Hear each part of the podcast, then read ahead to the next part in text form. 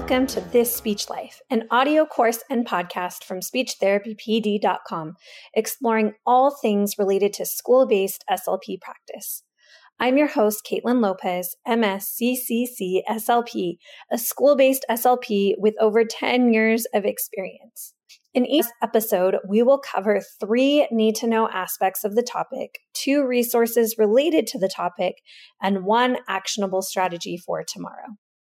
Hello, everyone, and welcome to this week's episode of This Speech Life. I am Caitlin Lopez, a school-based SLP and your host, and I am over the moon excited to have the fantastic Kayla O'Connor with us today. If you don't know who she is, I can't wait to introduce all of you to her. She's amazing. She has so many great things to offer us this episode. And before we begin, just a few housekeeping items. I am Caitlin Lopez, the host of this podcast, This Speech Life. I do receive compensation for this episode from SpeechTherapyPD.com. And that is my financial disclosure. I have no relevant non-financial disclosures to report. Kayla O'Connor is the owner of Coffeehouse SLP, where you can find her inspirational books on her website. And she will receive an honorarium for appearing as a guest on this podcast episode. And those are her financial disclosures to report. She also has no relevant non-financial disclosures to report. All right. So now to the fun stuff. Like I said, I am excited to introduce you to Kayla. She is a speech language pathologist with 12 years of experience working in the public school system. And with all 12 of those years working with secondary students in middle and high school. This is the population of students she truly loves working with and views her work as a secondary SLP as life work. She is an SLP with many passions, which includes functional therapy practices for adolescents and self-care and wellness for SLPs. Outside of her traditional role as a school-based SLP, she enjoys acting as a thought leader by collaborating and sharing with other SLPs regarding best practices for truly meeting the individual needs of students in speech therapy. And I am just so excited to have Kayla. I feel like there are tons of resources out there for early intervention, for preschool, especially for elementary, and we just don't talk about our secondary students enough. And all of those kids are going to eventually be secondary students. And so I am just really grateful for the passion that Kayla brings to this population and the resources that she's going to bring to all of us. So Kayla, welcome, and thank you for being here. Thank you for having me, Caitlin. I'm super excited to be here. And I think this platform is just such a good platform for us SLPs. So thank you for doing this. Thank you. All right. So let's just jump right into it. What are 3 things that we need to know about working with secondary students? So I will say one of the first things to know about working with secondary students is that we always lead with making connections with our kids, making those connections, and then continuing to build on those connections. I found whenever I'm working with my students and I build those connections, that allows them to, in return, trust me as a safe person. Because when we're working on things in the therapy room, sometimes those are really, really hard things for our students to do. And sometimes it's not so easy for them to just jump into trying things that they already know are difficult and hard for them. These are teenagers. They know what's easy for them. They know what's difficult for them. And it's not always easy to continue to try to do those hard things. But I found when you have someone there who you know is a trusted person, you know that you can trust that person, it's easier for the students to do the hard things. And once my kids trust me, I found that they will do anything I ask them to do. Which is so good. It's like, you trust me. You know that I'm not going to let you fail. You know I've got your back. So yeah, building those connections with our kids, even some of the kids that might be either apprehensive or they might have some negative thoughts about speech therapy or any of those things. learning to just really connect with those kids and let them know that you are a trusted person and that can trust you in the process of therapy. Awesome. I love that idea of just working on that connection piece first. I feel like teenagers are so good at reading through the, how do I say this without with sounding kosher, but reading through like that inauthenticity. You know, they know who's there for them and who's not. And I think that's really huge of just making those connections. And then, like you said, also continuing to build on those connections. It's not a one-time thing. I think those are such good points. And the other thing that I love the way that you just said that, it's hard to do hard things. We all don't like to do hard things. Yes. I was recently talking with a friend, like she had posted something on social media about how she was so proud of herself that she tried something new. And it's something that she wasn't initially good at first, but she kept with it. And that's like the first time in her life she'd ever done that. And I thought, oh my goodness. Yeah, that's a lot of us, right? Yeah, we all need someone who's in our cheering corner. We all need a cheerleader. And especially these kids, you know, they're not adults. They're still navigating life. They're figuring things out. And so they need trusted people to help guide them and help them know that, look, you know, even if you fall, I've got your back. I'm here to support you. And so I just think that that has shifted a lot of my therapy sessions with my students. A lot of times I hear therapists that work with like the tweens and the teens talk about the behaviors and the attitudes. And I always say, I don't really have problems with my kids. And I think it's because I start with building a connection with them. And then we continue to build upon that connection. And we really don't have issues. There are things here and there, of course, that we have to work through. But I think that that connection, it is unmatched. You can't beat it, honestly, when you work with this population. And like you said, kids know. They know when you care. They know when you're just there. I had a kid ask me before, why do some teachers come to school? He's like, I know they don't care. I know they don't want to be here. Why are they still coming? It kind of broke my heart, but it helped me to understand that these kids know that they're not being fooled by the people who care, and they're not being fooled by the people who don't care. So that was a huge thing that really opened my eyes. Yeah. Do you feel like as a secondary student, your role has, well, I guess you've never really worked with elementary or pre-K outside of grad school, but do you feel like your role is more of a counselor than maybe like a educator? Well, you know, it's so hard because all of us have all these different hats we put on when we walk into our therapy room, but it really sounds like you are there, especially when you say things like, I've got your back. I'm not going to let you fail. I'm in your corner. So do you feel like there are sessions of yours where you're counseling students and you're just checking in on them? That is a huge piece of it. And I will say I visited elementary schools, but I didn't stay long. So I've helped out here and there, but I always come back to my side. And I've worked in private practice with younger kids, but for the schools, I've consistently been with my secondary students. And yes, that is a huge piece of it, the counseling piece. Just thinking back to when we were teenagers, how difficult it was just to navigate life and things. And then these are students who have difficulties in fluency. So think about a student who has a fluency disorder navigating teenage life, or a student who has a language disorder navigating teenage life. And so it's like those multiple things that they're dealing with at one time. And counseling is a huge piece of what I do with my students. And it doesn't always look like what a traditional, you know, counseling session would look like, but, you know, checking in with them. How's your day going? Well, you know, how's your week? What did you do over the weekend? Did you do anything, you know, fun? And just allowing that door to stay open for the students to communicate with you. I think that that's huge. I love that. And I think it's a good point too that you pointed out. I'm not a counselor, but it is a piece of it and building that connection. So I think that's a really good point to point out. I'm still staying within my scope of practice. I'm not overstepping boundaries, but it is something that we need to think about when we're working with students who have a lot more on their plate than just their one speech goal or two speech goals that they're coming to us for. Coming back to that whole person care, especially when it comes to these teenagers that are really trying on their identities for the first time.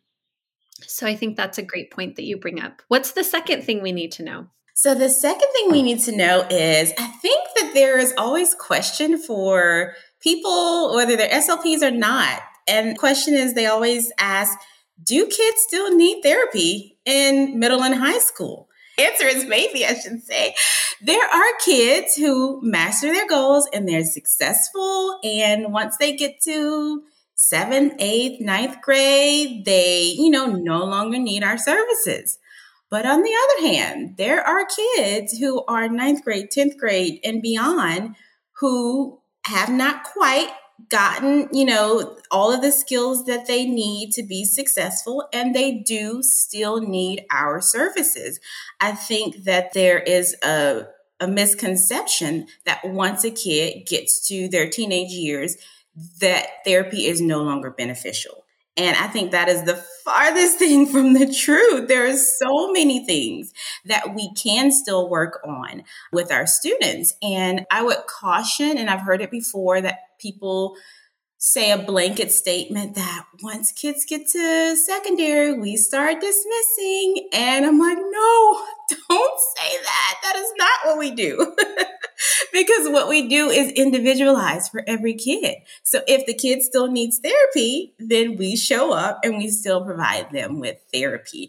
And the therapy, especially once we get to, high school, is really, I like to call it, focus on teaching life skills. What is it that this kid needs for life? Because once they're 9th grade, we've got a few more years with them in high school. What are the strategies? What are the skills that this student needs to be successful now in their academics, but then also beyond post-secondary for whatever their life looks like? Like every, student is going to have a different plan for their life, and that's fine.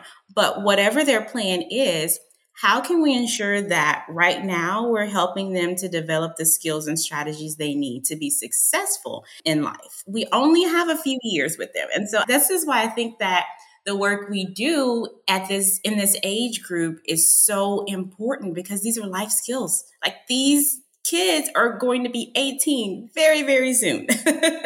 And we have to, it is our duty to ensure that we are equipping them with the skills that they need to be successful.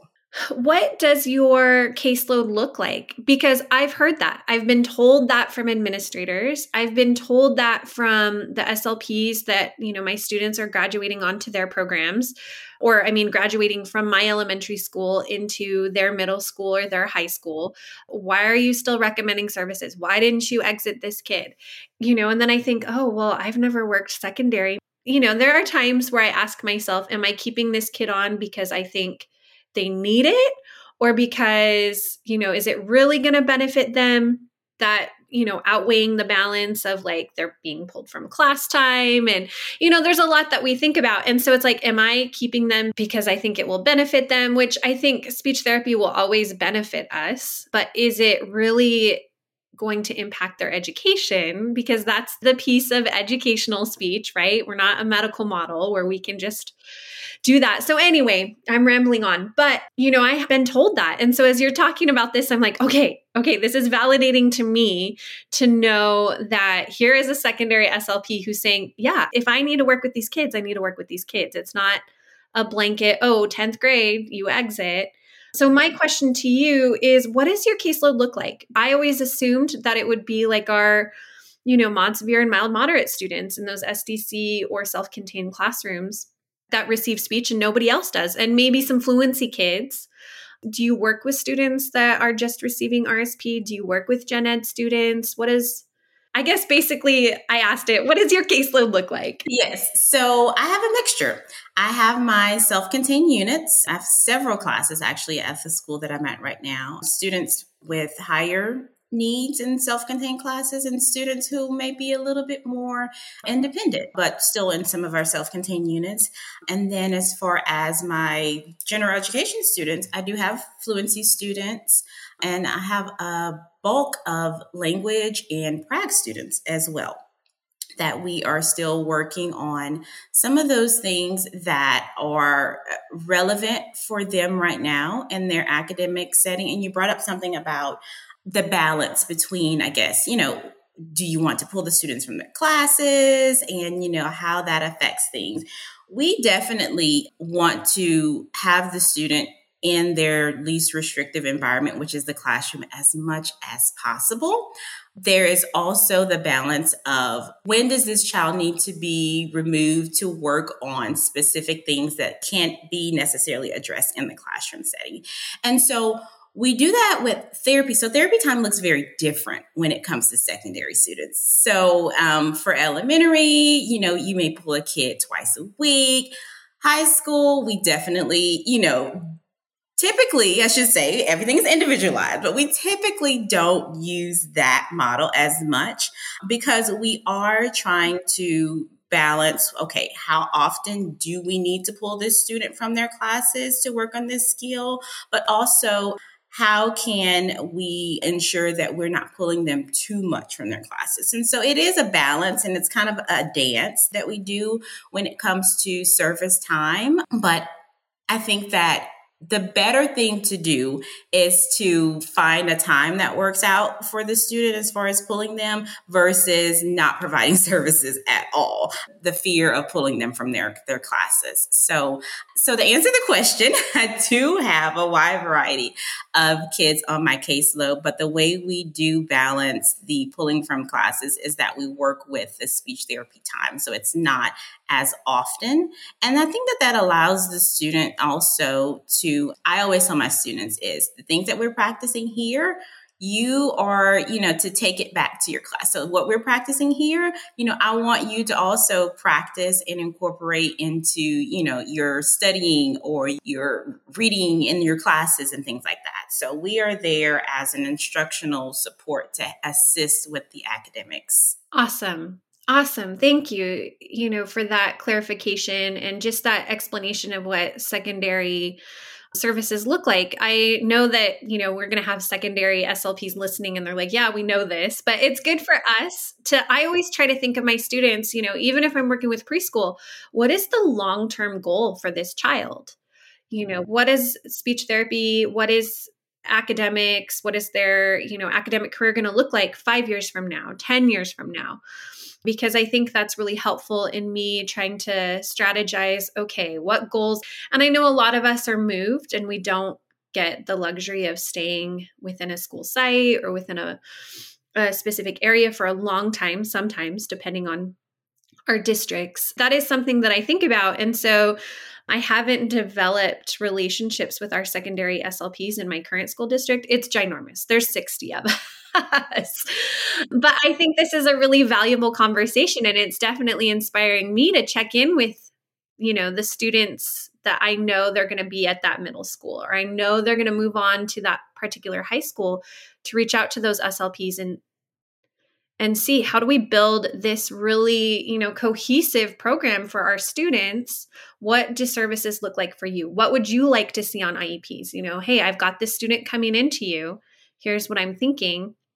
And the reason why I'm thinking about all of this as you're talking is I'm thinking about one particular student that I've been assessing the last 2 weeks. He is a sixth grader. Language is fantastic. Shyer kid. He's been, according to his IEP, he's new to me. I just started working with him. His services are 5 minutes once a month, which is just essentially a consult. And he's a fluency student. And so he's been in RSP for the last few years. According to his IEP, he moved into our school. The RSP teacher has said, I don't think he needs to work with me anymore. So, and she's been working with the school psychologist. So she said, we're going to do a full evaluation and move his triennial up. So I just recently started working with him, assessing him. I've been checking in with him, but I haven't heard disfluencies in the 5 minutes once a month when I pull him outside of his classroom. The teacher doesn't have concerns, but I recently was talking. So I pulled him and did some language samples with him this week, and I noticed disfluencies. And I started talking to him about his disfluencies, and because he's a sixth grader, he can tell me what's up. He said, yeah, I know about stuttering. My speech therapist told me about stuttering. I think stuttering is fine. You know, I asked a lot of questions. What's your view of stutterers? What do you, trying to get to, does this really bother him or not? And it doesn't seem to bother him. And then when I talked to mom to get parent report, mom said, he's been in speech for a long time. I know he still needs to practice his strategies. He doesn't remember to. And even in my conversation with him, eliciting those language samples and trying to get to if this is an issue for him or not, I just keep landing on your first point of, I don't think the SLP's made connections with him. And so speech is a negative thing, which you talked about, what are your negative thoughts towards speech? And so it's one of those tough things. Do I increase his speech, maybe once a month to check in on those strategies and remind them? Or do I just he says he's okay. Teacher doesn't notice it in the classroom. So it's that fine balance of how do we help these kids or not? And I wish I could send him to you, Kayla. I would take him. I love fluency. I do too.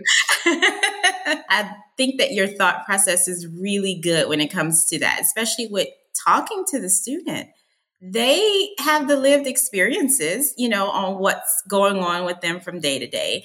Fluency, of course, is one of those tricky things because, the only consistent thing about fluency is that it is inconsistent. So that's one of those trickier things for sure. I think that that's just so valuable to let the student know that they have a voice in their therapy and allowing them to be a collaborative partner as much as possible. I think that you get so much more buy-in with our students when you let them know, like, yes, I am the SLP, but essentially you are the expert, so I have things that I know, but then you also have things that you know, and then we need to share those things so that we are working together as the team to support you best.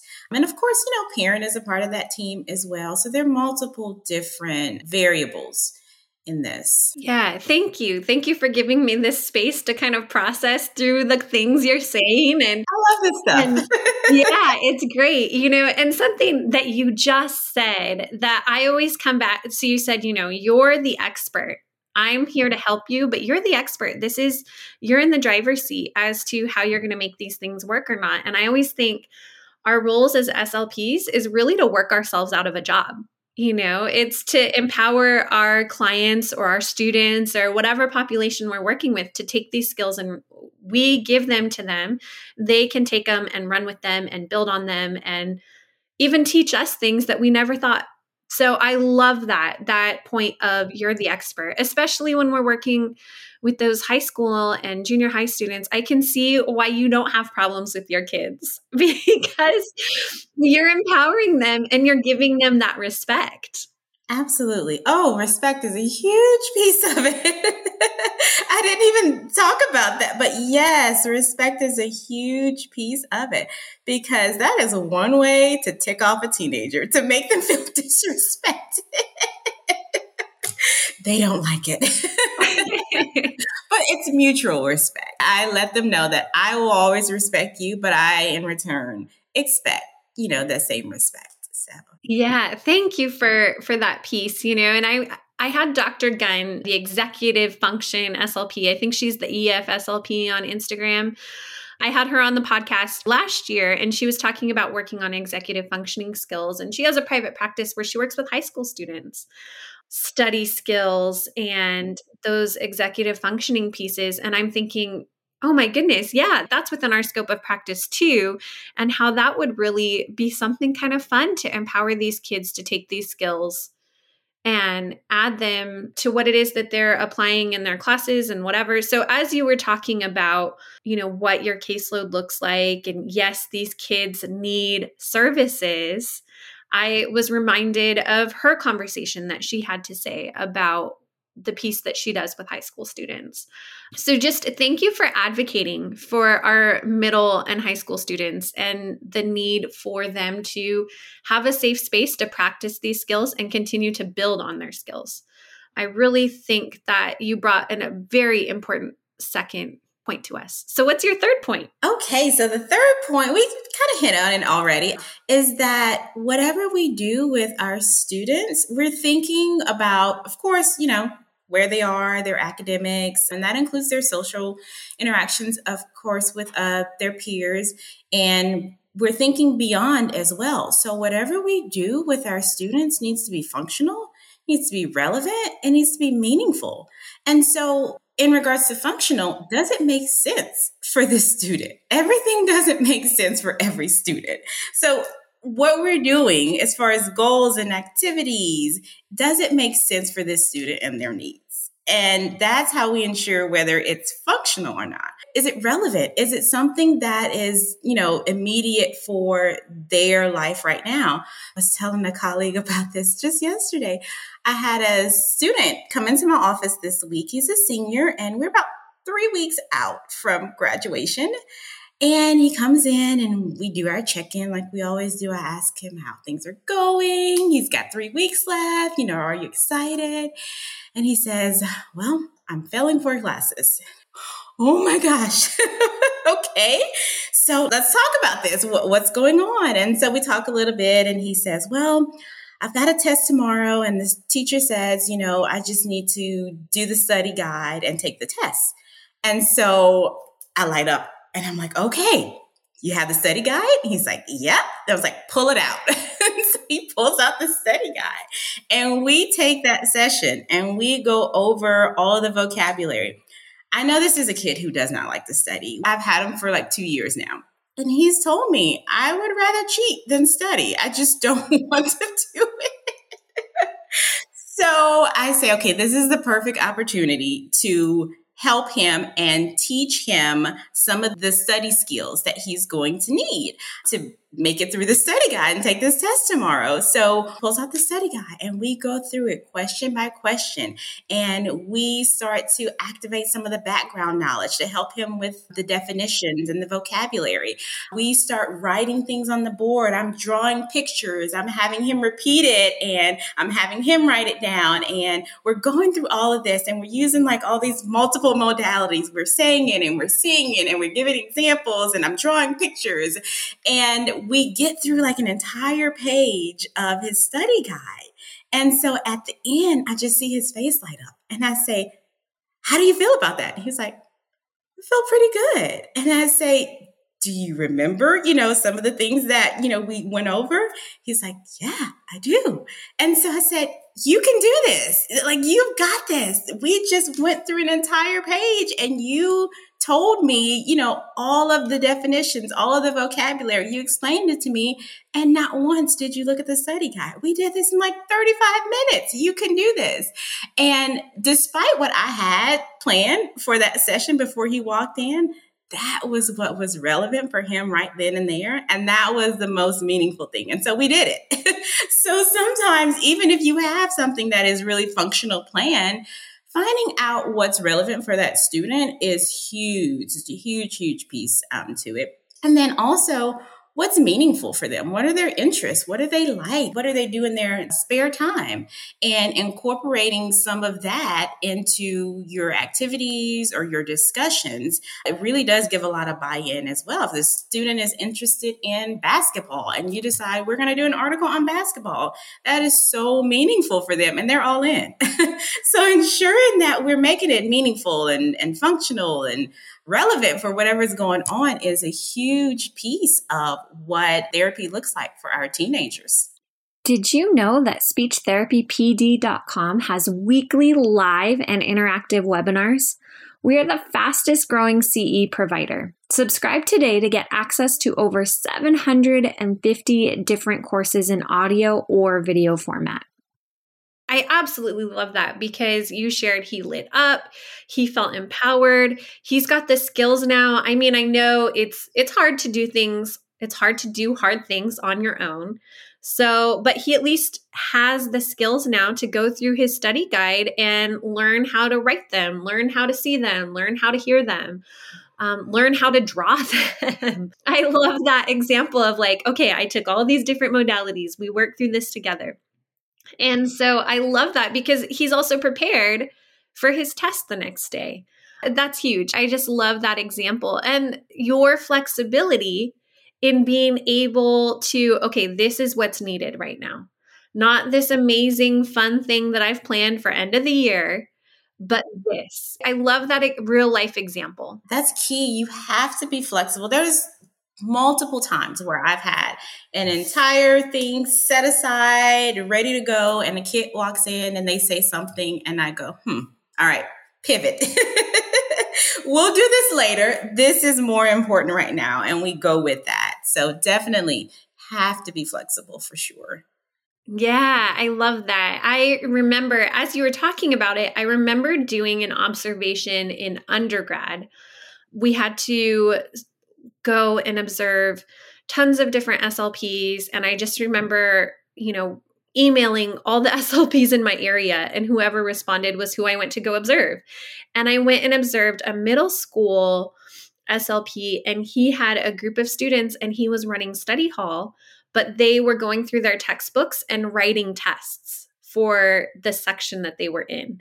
And then the SLP had to take the test and they would grade him. But he said, I want them to start thinking about, okay, what kinds of, he's like, this student, his goal is WH questions.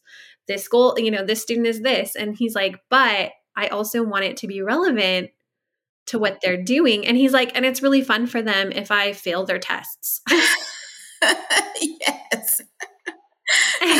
So I just thought of that piece as you were talking about studying and, it's now I want to be a secondary SLP. It's so fun. I tell people it's not that scary. It's actually fun. I mean, of course, it's not for everyone and their personality, but I think that sometimes it gets a bad rep. Yeah.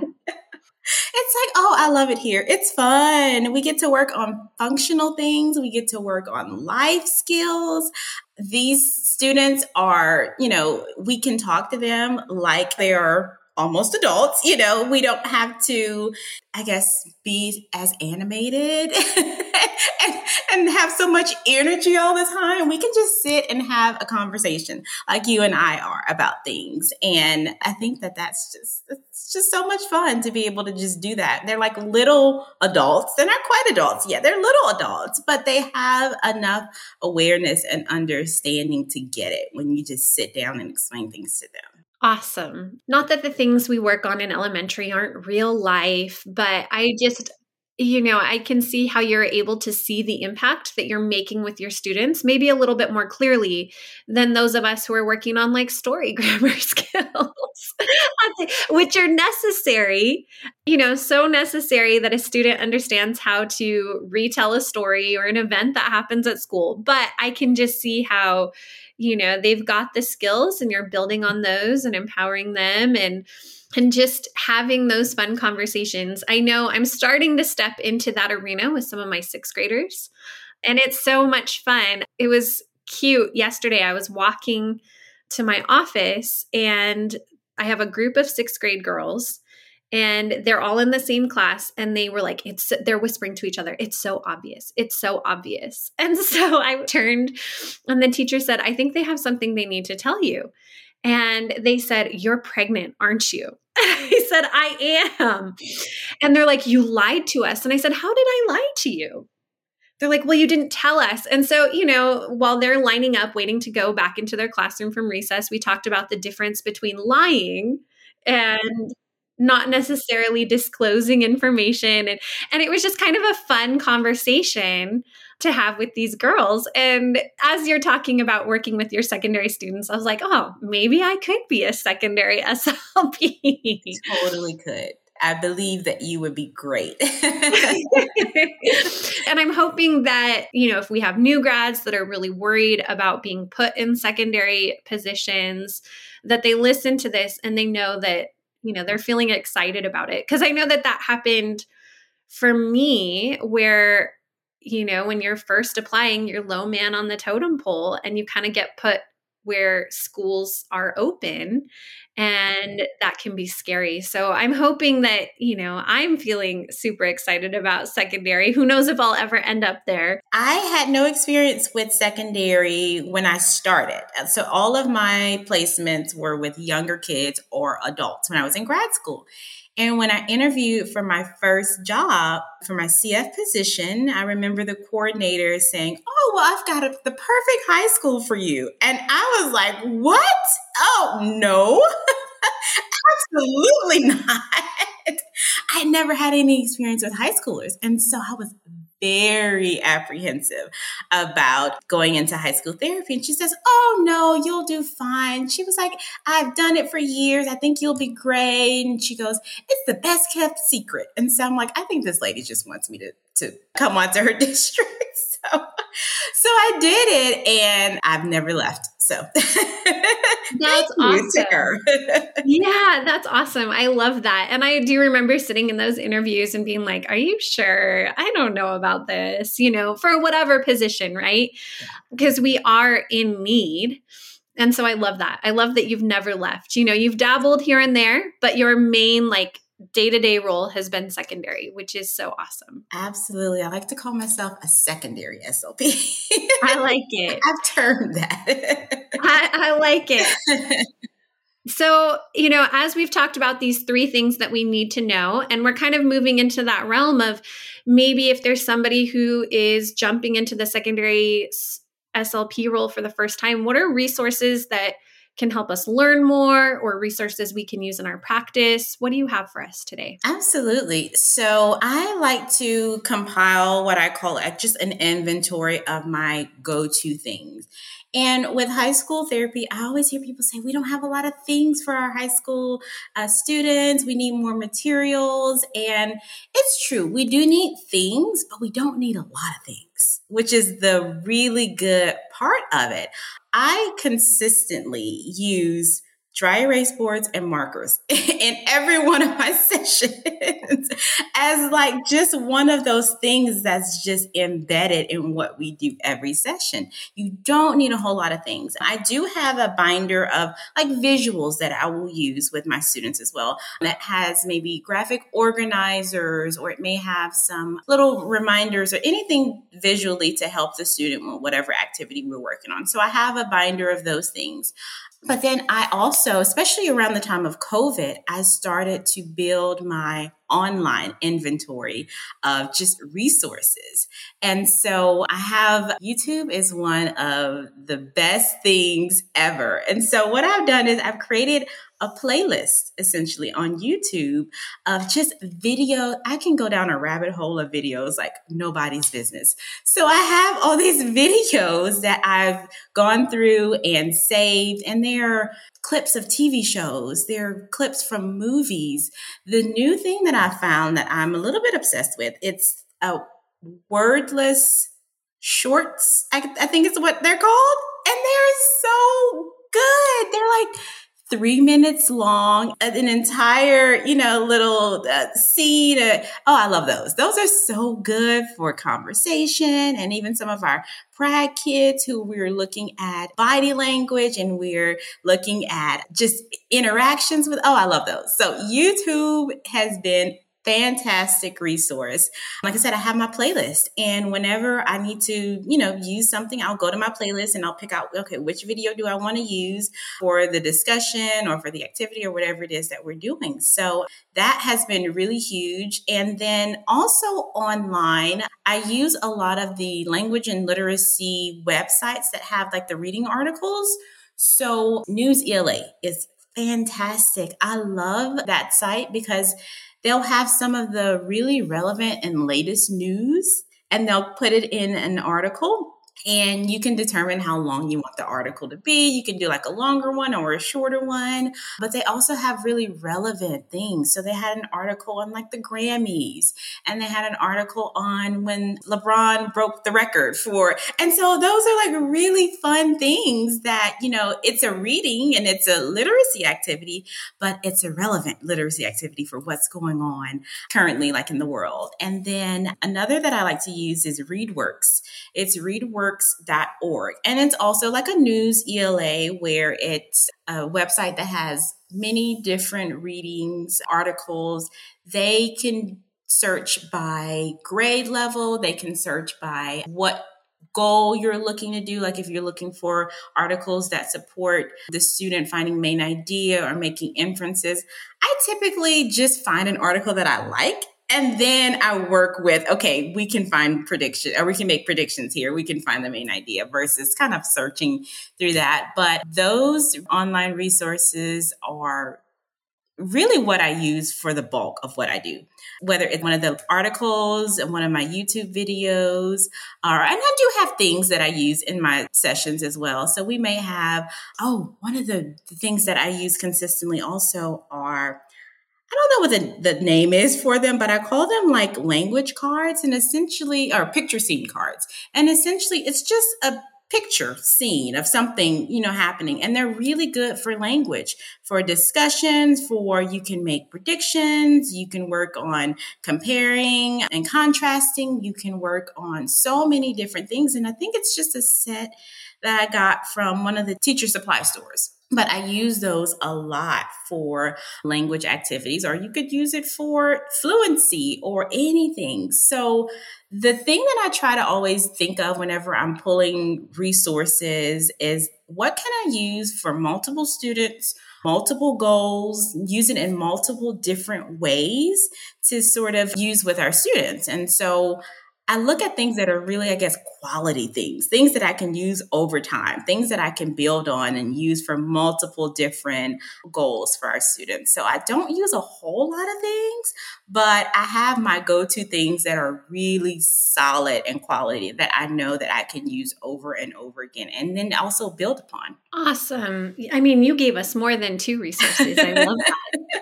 I love that. You know, ReadWorks.org, NewsELA. That's okay. NewsELA. That's so fun that they do fun articles, you know, fun articles about the Grammys and LeBron. I mean, that was a big deal. It was. It was. And the kids knew all about it. So when I brought out the article, they're like, yes, we saw it. And then, of course, that leads to a discussion. And it's great because they already have the background knowledge. And so then we start reading the article. It just makes it that much better. So yeah, I love that. There's a group. So one of the recreational aides is a big Laker fan. Another teacher that I work with is a big Clippers fan. We're in Southern California. And the last couple weeks, every morning, there's a group of students. They're not speech students, but it's just fun to walk in and we'll talk about the game the night before, or we'll talk about, you know, what's going to happen. And so I'm thinking as you're talking about that, I could totally incorporate, you know, current sports news in with my older students. Absolutely. Yes. If that's what they're interested in, absolutely. Yeah. Yeah. And then it doesn't become like, I feel like I'm doing work. It's almost like, you know, they're just talking about something that they're like, but you know that you're working on, you know, their goals and things with them. So yeah, I love that. Yeah, every morning at the gate the last couple weeks, it's been talking about the games the night before, who's going to win, you know, a little bit of trash talking here and there, but that's what makes it fun. It's all in good fun. So I love that. And the wordless shorts, I love those. I don't know if it's new or I just discovered it, but I'm all in.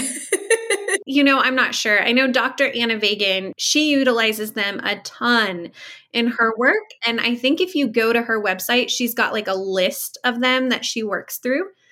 And she also has resources about how to utilize them. I've learned a lot from her about working through those like wordless shorts. I know she uses a lot of Maca and Roni. And then there's an art school. She's based in the Bay Area, and there's an art school in San Francisco that creates them every year.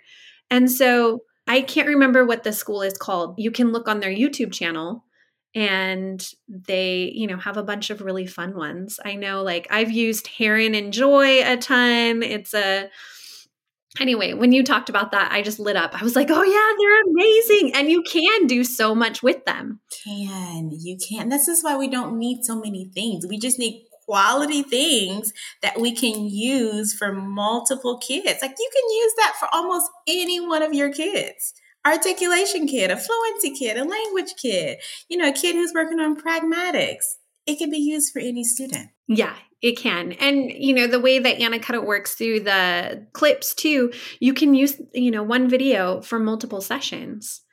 And so that's been really helpful. I think that's the best thing that like happened for my practice when it comes to COVID was I utilize so much more digital resources now than I ever did before. And the kids love it. I mean, that's what they're interested in. So I think that that was such a good point that you made about like building your inventory. You've got, you know, your stuff that you can use brick and mortar, but then your online resources. I think that's huge. And that's what we're learning, you know, that's what they're doing in the classroom. That's what is interesting to them. So I love that you're utilizing YouTube and making it fun for the kids. So thank you for sharing all of those resources with us. We definitely got more today, which is awesome. So what is your one actionable strategy that we can start utilizing tomorrow with our secondary students? I would say the one thing that we can, and I think is really going to be impactful for us to do is to, because we are SLPs. And so in our therapy sessions, we are the one who's competent in expressive language, and we're competent and we know how to articulate and self-regulate. And the student is the one that's there learning and practicing it. And so I think the one thing that I would say to our SLPs working with secondary students is that sometimes we have to take a minute to take off the SLP lens and really try and see the world through the eyes of our student. And so sometimes when we see things that are behaviors that may not be the most positive, sometimes that means we just need to take a step back and try and see how this child sees the world as a language impaired student, you know, coming to school every day and just trying their best, you know, whether they're being successful or not, or a student who has a fluency disorder, just navigating their day and trying to see the world sort of through their eyes. Or even some of my students who are in self-contained, you know, a student who uses an AAC device, just trying to understand what their day looks like from their eyes. And I think it allows us to have a little bit more compassion and understanding when we see a child maybe making decisions that aren't necessarily the best, or maybe even having behaviors, just to understand that this is a child that's trying to navigate. They're a teenager. They don't know everything. They're trying to navigate life as a student with a language impairment or a student with a fluency disorder, and they won't always get things right. And so when we take off that lens of, you know, being the adult who, you know, has it together, we know how to do things, and just really trying to understand and see that this is a child who's just trying to navigate, and they're not going to always get things right. And that we can show our students a little bit of compassion and grace when they don't quite make the mark. So that's the one thing that I would say that is an actionable, easy thing for us to just walk into our sessions and do and say, okay, I'm going to take off my SLP lens. I'm going to try and see things from the perspective of this student who is struggling with pragmatics, you know, navigating their day and understanding that a little bit more. Are you looking to move up on the pay scale? You can through SpeechTherapyPD.com in collaboration with University of the Pacific. Start earning graduate level credits today. Courses are evidence-based and practical. Win-win. Check out SpeechTherapyPD.com for more information on earning graduate-level credits. I mean, I can see now absolutely why you don't have issues with your students, because they know without a doubt that you are in their corner.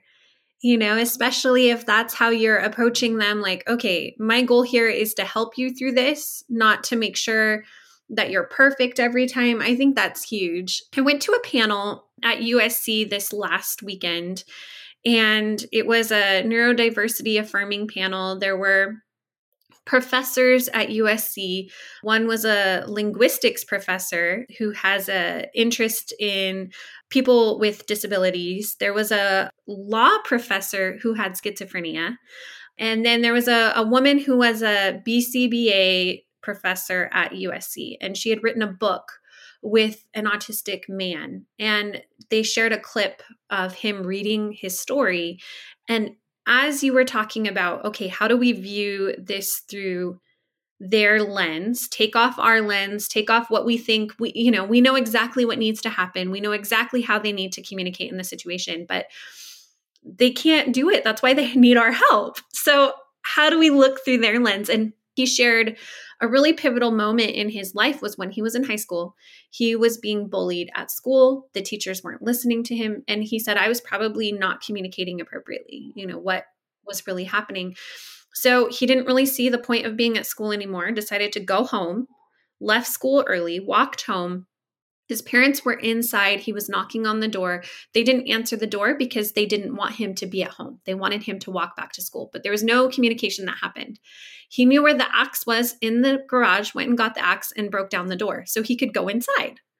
He was fixing his own problem. Well, when that happened, the parents called the police. The police came and he ended up in a residential care facility because his parents saw him as a threat. The police saw him as a threat.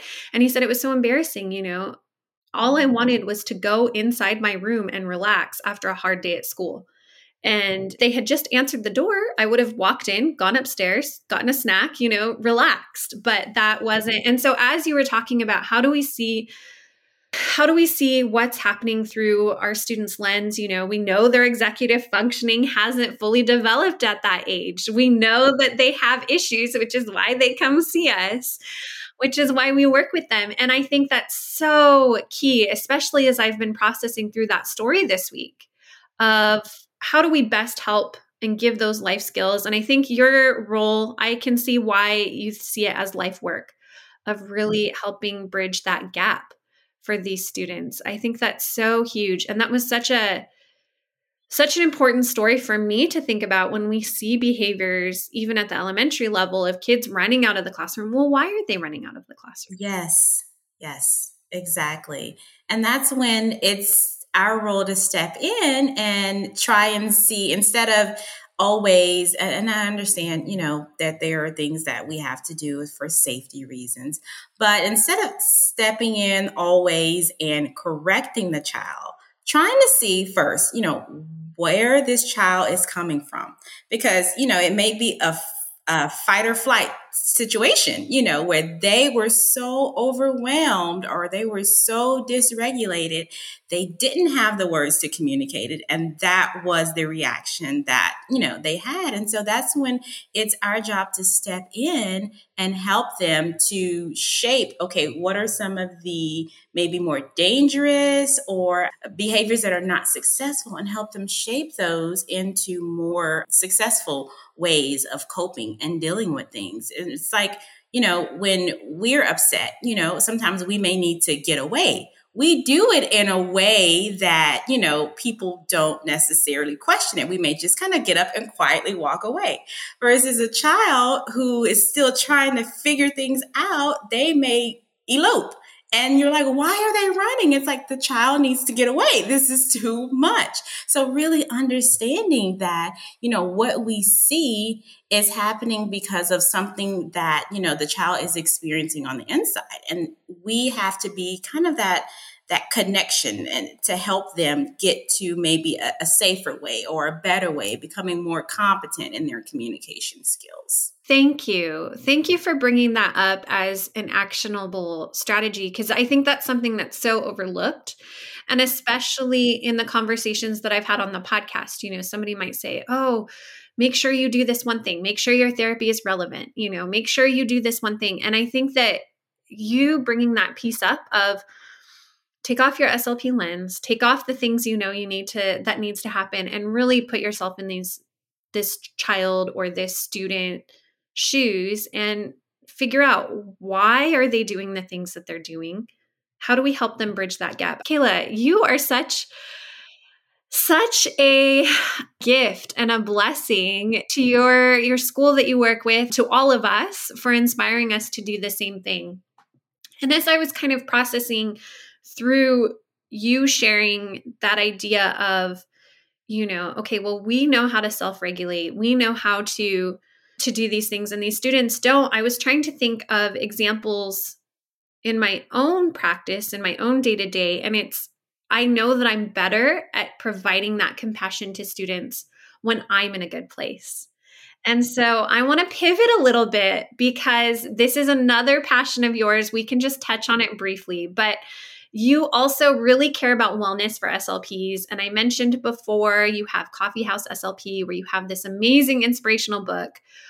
Can you just touch on a little bit about making sure that we're in a good place and that we have that full cup to support our students? Yes, definitely. And you hit it right there where you said making sure that we have a full cup. I always say that we have to fill our cup, and then we pour into others from our overflow.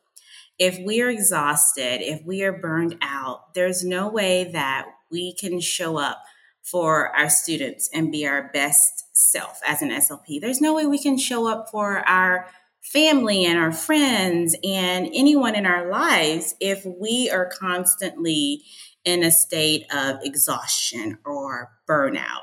And I hate the aspect of our career where sometimes it's so productivity driven, and our work as SLPs is simplified to a caseload number. And we're so much more than that. We never go into a therapy session, do the session, and then are completely removed from it. We are invested so much into our students or our clients or whoever we're working with that it takes a lot from us to be able to pour into our students. And there's no way we can do that if we don't allow ourselves the time and the space to take care of ourselves. And I hear, and I've used it before, a lot about balancing, work-life balance, and balancing all the different things that we have. And when I think of balance, I think of the visual of like holding things up and just trying to make sure that things don't fall. And I think that the better way to really conceptualize it is not necessarily balancing, but boundaries. Because when you're balancing, you still have so many things, and you're just trying to ensure that things don't fall.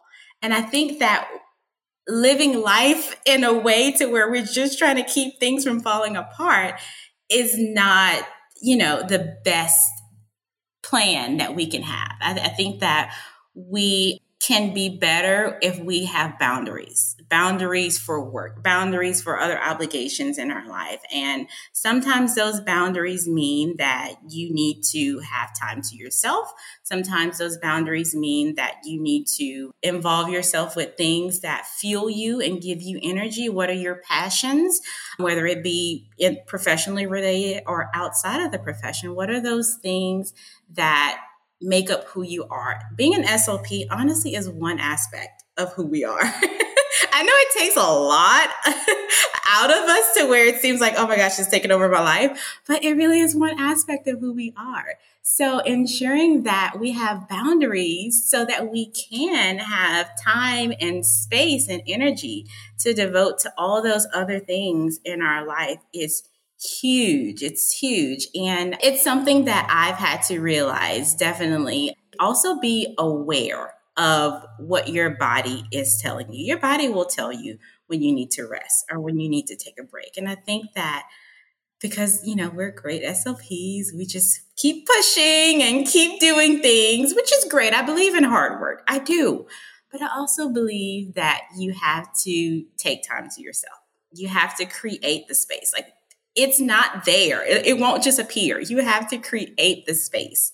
And the way that I found the best way to do that is by having boundaries. Awesome. Thank you so much, of just touching on that really key piece, because as you've talked throughout, this last hour about how much you give to your students, I'm thinking, okay, she's giving so much to her students. She's putting herself in their shoes. She's thinking about how to make it meaningful and relevant and building that connection. And that connection can really take a lot from us. It's so different than walking in with our flashcards, doing our flashcards, sending the kids on, taking our data, updating our progress report. That's something that a robot can do. But we're not robots. And in order to build those meaningful connections, in order to do this heart work and this life work that you're talking about, we really need to make sure that we've got full lives. And so I really love that key piece, because as you've been talking today, I'm like, man, Kayla's amazing. Oh my goodness, I'm so inspired today to show up for my students in a relevant way and to build those connections and to keep working on those connections. And that's, I think, what gives us the joy with this profession, is building those connections. But we have to make sure that we have the energy to do that. And so I just really appreciate you taking the time to talk about boundaries, talk about how to show up as an SLP. We also need to make sure that we're able to show up for ourselves and, making those boundaries of what's important for us and taking that time. And, I think especially social media is fantastic, but sometimes we look at the SLP realm of social media and it's like, oh my gosh, we need to be doing all these things. There's so many girl bosses out there, right? There's school-based SLPs and their private practice and they're selling their materials on TPT. And I know you have a side hustle, but for me, your side hustle, not that it doesn't feel that way with the other SLPs, but for me, it comes across as your heart work and your life work that you do. And it's something that you do for yourself that you thought, why don't I share this with other people? Yes.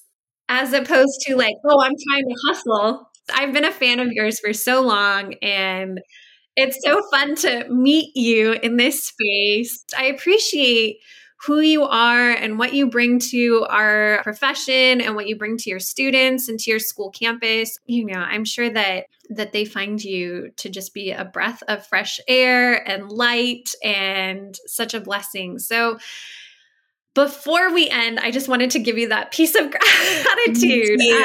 Thank you. And I will just say this, that everything that I've learned with my students, and then as far as, the boundaries, everything is something that I have experienced along the way and I have failed at. So now I can look back and say, okay, that did not work. Now I know better. And these are the things that I know to do, a little bit better moving forward. I still have work to do every day in continuing to set my boundaries and continuing to show up for my students. It's always something that I need to improve on. And I think you talked about social media, and I will say this, that social media paints the picture that, everyone has it all together and they're perfect, and no one is perfect. I'm not perfect in anything. And I'm okay with saying that. I know a lot, but I don't know everything.